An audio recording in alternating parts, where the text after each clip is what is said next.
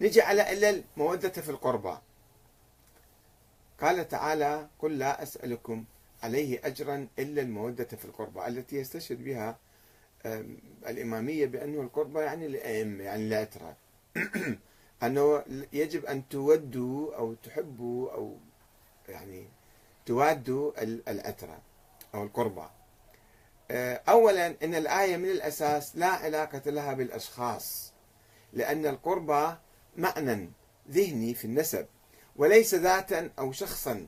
فإذا أريد التعبير بهذه الألفاظ عن الذوات فإما أن يضاف إليها كلمة ذي قربى أو ذوي القربى. فيقال ذو قربى وذي قربى وذو شجاعة وذو علم وذو صحبة. إذا لو أراد الله أحدا بهذه اللفظة لقال إلا المودة في ذي القربى أو في ذوي القربى. والآية ليست كذلك. ولم يقل آه، كما جاء ذلك وبالوالدين إحسانا وذي القربى. فإذا إذا كان في أشخاص معينين مقصود فيهم كان يجب أن يقول ذي القربى كما في هذه الآية. ولم يقل القربى. وآتى المال على حبه ذوي القربى في آية أخرى كما جاء ذلك. ولم يقل القربى. وآتي ذا القربى حقه. وآتي ذا القربى يعني الأشخاص ولم يقل القربى.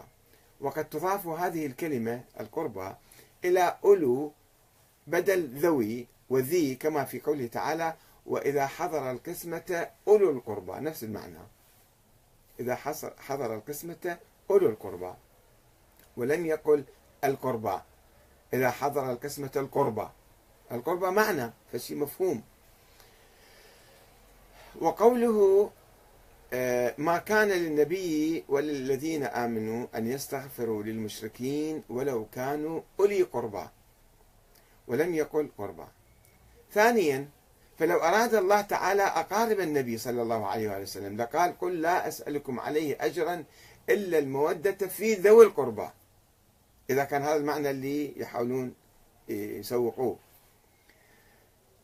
آه، لكنه لم يقل ذلك. وإنما قال إلا المودة في القربى.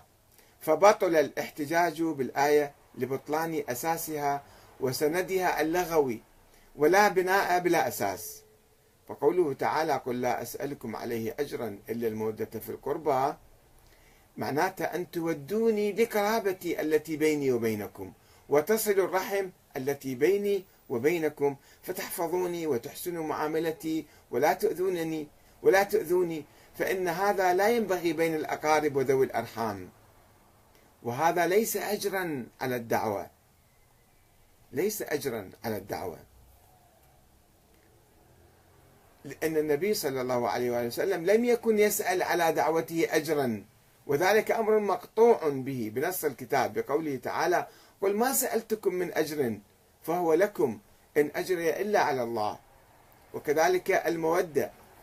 كلمة مودة. لا تدخل ضمن الأجر. ومعنى الآية قل لا أسألكم عليه أجرا إلا على الله. آه، يعني قل لا أطلب لرسالتي أجرا إلا المودة في التقرب إلى الله وأن تتقربوا إليه بطاعته.